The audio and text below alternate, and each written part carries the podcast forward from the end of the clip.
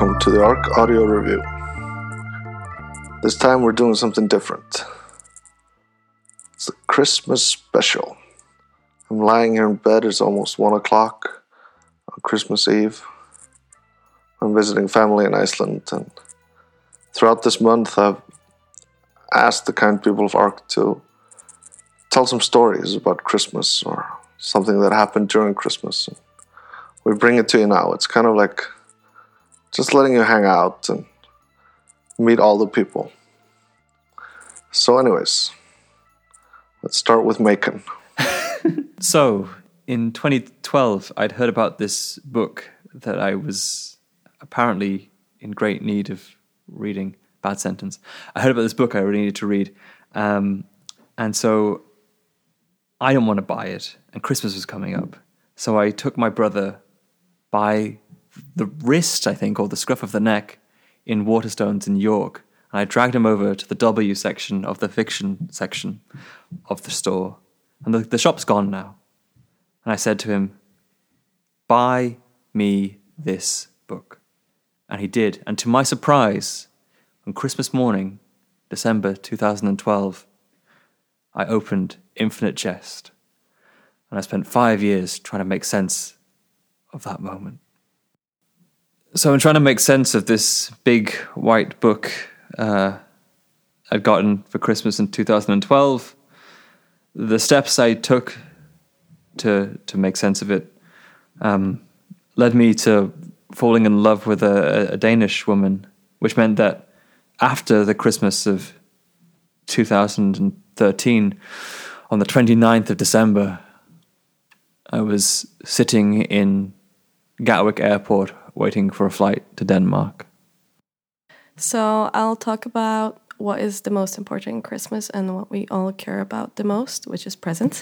This is our Polish comrade Lola. I have two amazing present memories from Christmas. The first one is when I was 13. I uh, dreamt about a new iPod, and I made it very explicit that I dream about a new iPod. So I actually found out my parents did buy it.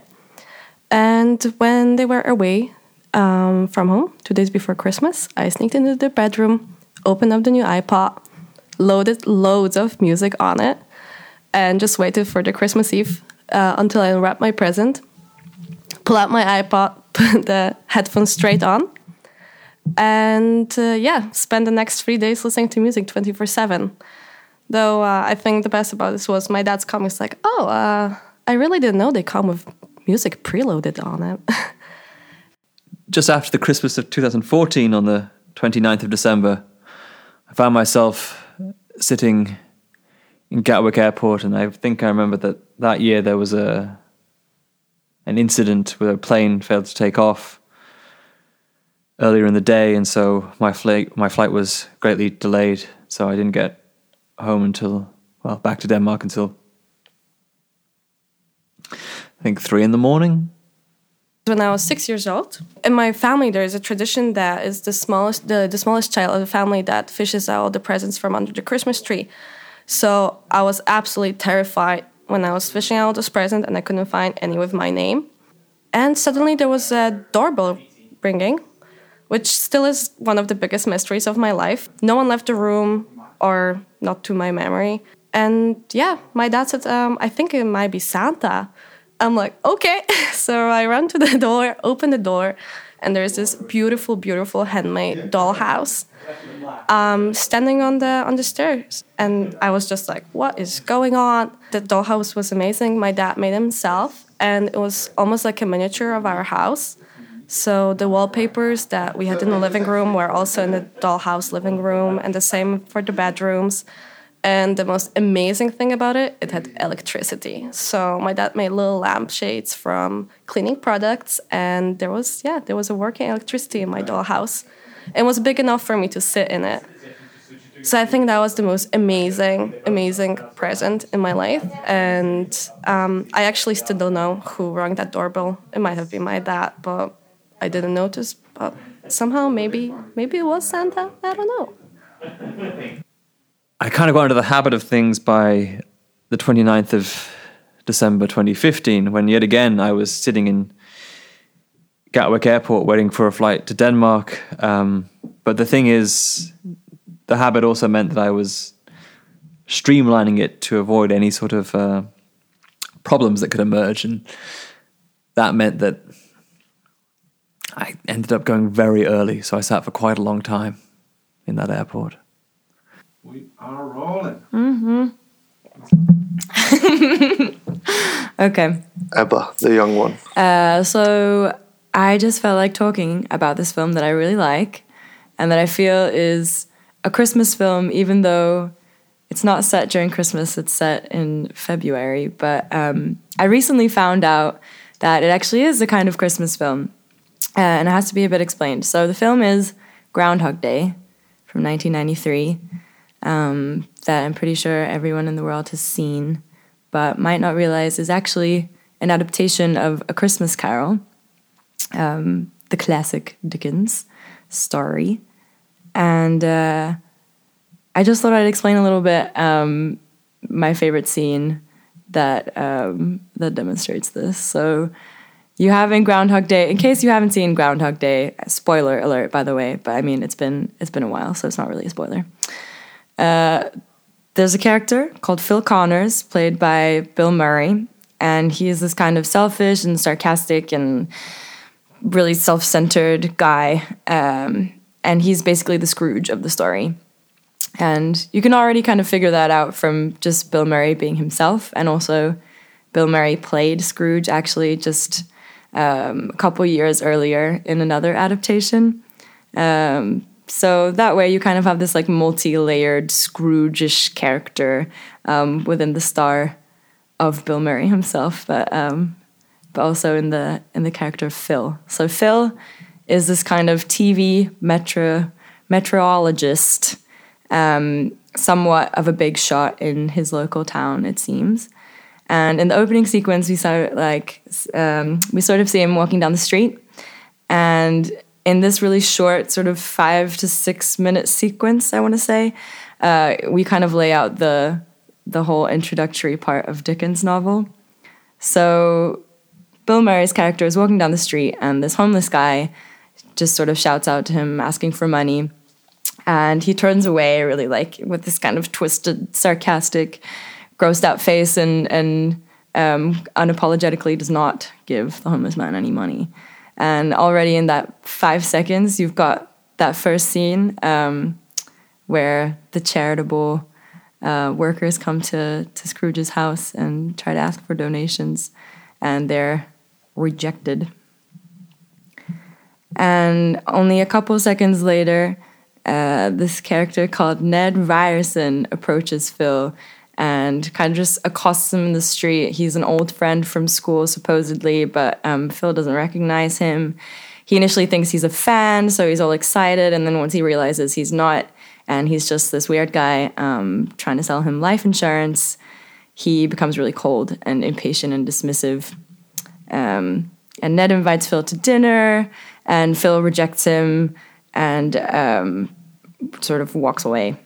And ultimately, this sequence is kind of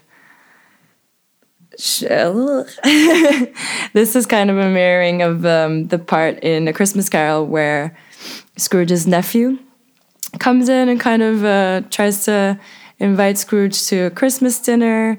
And um, so both these characters are these kind of intrusively social but well meaning, uh, friendly, and high spirited um, characters who um, function to sort of show Phil's and Scrooge's um, self inflicted isolation and kind of meanness. Uh, and I also like to think of um, Ned selling life insurance as being a kind of humorous reference to Scrooge's nephew's attempt to convince his uncle to like get a life, as the expression goes, by being social and enjoying Christmas. But you know, you can read into that as you will. Um, and there's also just this part that um, that I like in the opening of the original story, A Christmas Carol, where Dickens is kind of dark humored, um, which is definitely the tone of Groundhog Day as well. It sort of takes the same um, dark witted, sarcastic humor. So in the opening of Christmas Carol, uh, Dickens is talking about old Marley, Scrooge's partner, and describes him as being dead as a doornail, and then saying, "I don't, um, I don't mean to say that I know of my knowledge what there is particularly dead about a doornail." And this kind of like casual and comical treatment of death um, is continued throughout Groundhog Day as well, which is kind of generally an existential movie about this guy who keeps, you know, waking up to the same day repeatedly and repeatedly. Um, and basically, at one point in the film, Phil sort of breaks down and would rather kill himself than keep waking up to Groundhog Day. So we see this kind of montage sequence of his various failed suicide attempts um, because every time he tries, he he just ends up waking up on Groundhog Day again. So instead of having these sort of ghosts of Christmas um, present and past and future, uh, you just have a more kind of modern or like existential approach from Groundhog Day, but you have the same sort of um, morbid, morbid humor um, that translates really well. And yeah, so I just recommend for anyone who likes the film and who likes the story and didn't realize that they were related because I think it's pretty unobvious. Um, but it's really obvious once you see it, and it's really great to sort of pick out the details. So um, that's a Christmas movie I recommend Groundhog Day. The same is true, actually, of the 29th of December 2016, though actually I think that entire flight went without incident. Wesołych świąt. Merry Christmas. Our other Hi. Polish Uh, comrade, Franek. So I'm here uh, to uh, to to uh, tell you a Christmas story, which you kindly asked me to do. I don't have many, but I gotta. I have one. So perhaps two, three years ago, we decided to spend Christmas not with our families, but uh, together with friends. And Christmas Day was here in Copenhagen, but the whole plan was that the next day we've been uh, traveling to Berlin to uh, get uh, inside the infamous Berghain. Uh, in case you don't know it, it's uh, it's a techno club, uh, a mythical one. It's basically uh, the place to go and party. Uh, so yeah, we traveled, and uh, to make a long story short, we we had the privilege of being on the list. It was still very stressful because uh, uh, it's it's it's very tough to get in, and even getting in from the list was felt really really weird and awkward, and well, there was a lot of tension in the air. But eventually, we made it inside, and the night was pretty special. It was a night hosted by my favorite electronic music label, Giggling. If you don't know it, go and check them out. Uh, so there was a lot of excitement, and I, I felt extremely, extremely intimidated, despite the fact that I'm no stranger to uh, to such premises in general. But the place is really, really special, I guess. Uh, so in the beginning, I guess I was in a slightly touristy mode rather than in a party mode. I mean, I could not shake off this sense of experiencing a crazy place. There was bunches of people, even though it was pretty early. The party goes pretty much around the clock for two days, something like that. Uh, but to the story, like music was was was still slow, and we spent a few hours in my sister joined, some other people joined, and we then we took off. I think we we slept some and then returned the next the next day to just basically join the same party, which kept on going. Uh, and here's the story. Uh, you have to know that Berghain is a, is a, is a place uh, which is a little bit like a maze and labyrinth with plenty of like small small weird corners and staircases and like it's it's kind of calls for a discovery. And one of one of the places is the again notorious uh, dark rooms which is basically place where you can indulge in all sorts of physical sexual or whatever pleasures and i was of course intrigued and at some point i thought it's a good time to go and check it out as a tourist and uh, yeah, I this is is is like stairs leading up, and there is different rooms, I guess. Though they are definitely pitch dark, as the name suggests. So it was pretty tough to navigate around, but I made it to the top, and this final final room was indeed just pure blackness, darkness, like I couldn't see a thing.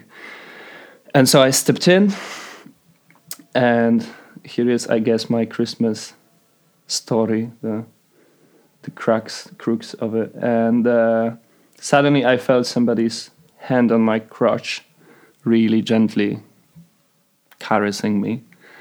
To which my reply was, uh, as I recall it, very calm. I was like, "Oh, uh, hi. Uh, no, listen. Uh, I see what you're doing here, but it's not what I'm here for. I'm basically here to just, I don't know, take a look around, which I guess was weird in the in the pitch black darkness of a place. And then the guy was like, "Oh, so sorry, so sorry, I didn't know." I was like, "Yeah, of course. How could you have known? Like, usually people who come here, they come for this, basically, I presume." But I was like, "Well, taking the occasion that I'm here and you're here, like, can you like explain me a bit about the place and could you like give me some insight?" He was like, "Oh yeah, for sure." And then I basically got a guided trip uh, by a veteran of a place, as I found out, who I don't remember the name, but I remember he said he's basically spending his weekends there, or been spending them for the past few years. Uh, and then, like, we ended up like having all sorts of chats. I remember asking this question, like, so can just everybody have sex here, or is like how I was like, yeah, yeah, yeah, for sure. Like you just go ahead. And actually, people did as we talked. Well, then we then we just ended up having a beer. My poor German uh, did not allow me to get into much detail, but I will still recall this this venture, this trip, like as a very special Christmas experience, I guess. And then, of course, the party continues, and we did not stay till the end because that was just sheer impossibility because it just kept on going forever. I remember a lonely trip back home through the empty Berlin streets. Uh, somewhere in the morning, maybe it was still the night. Uh, and yeah, and then of course, like, yeah, you feel funny uh, because then uh, yeah, your parents ask you like, so how is your Christmas? And you're like, yeah, it's good. Berlin is Berlin is really cool, you know, and we have a lot of fun. Don't worry, like everything's fine. Uh, yeah, so that was my Christmas. Like uh, it was fun, I guess. I've already booked my ticket for the 29th of December, 2017. And I'm leaving you with a song I wrote and recorded almost exactly one year ago. It's kind of my take on Mariah Carey's All I Want for Christmas Is You, just minus the sleigh bells.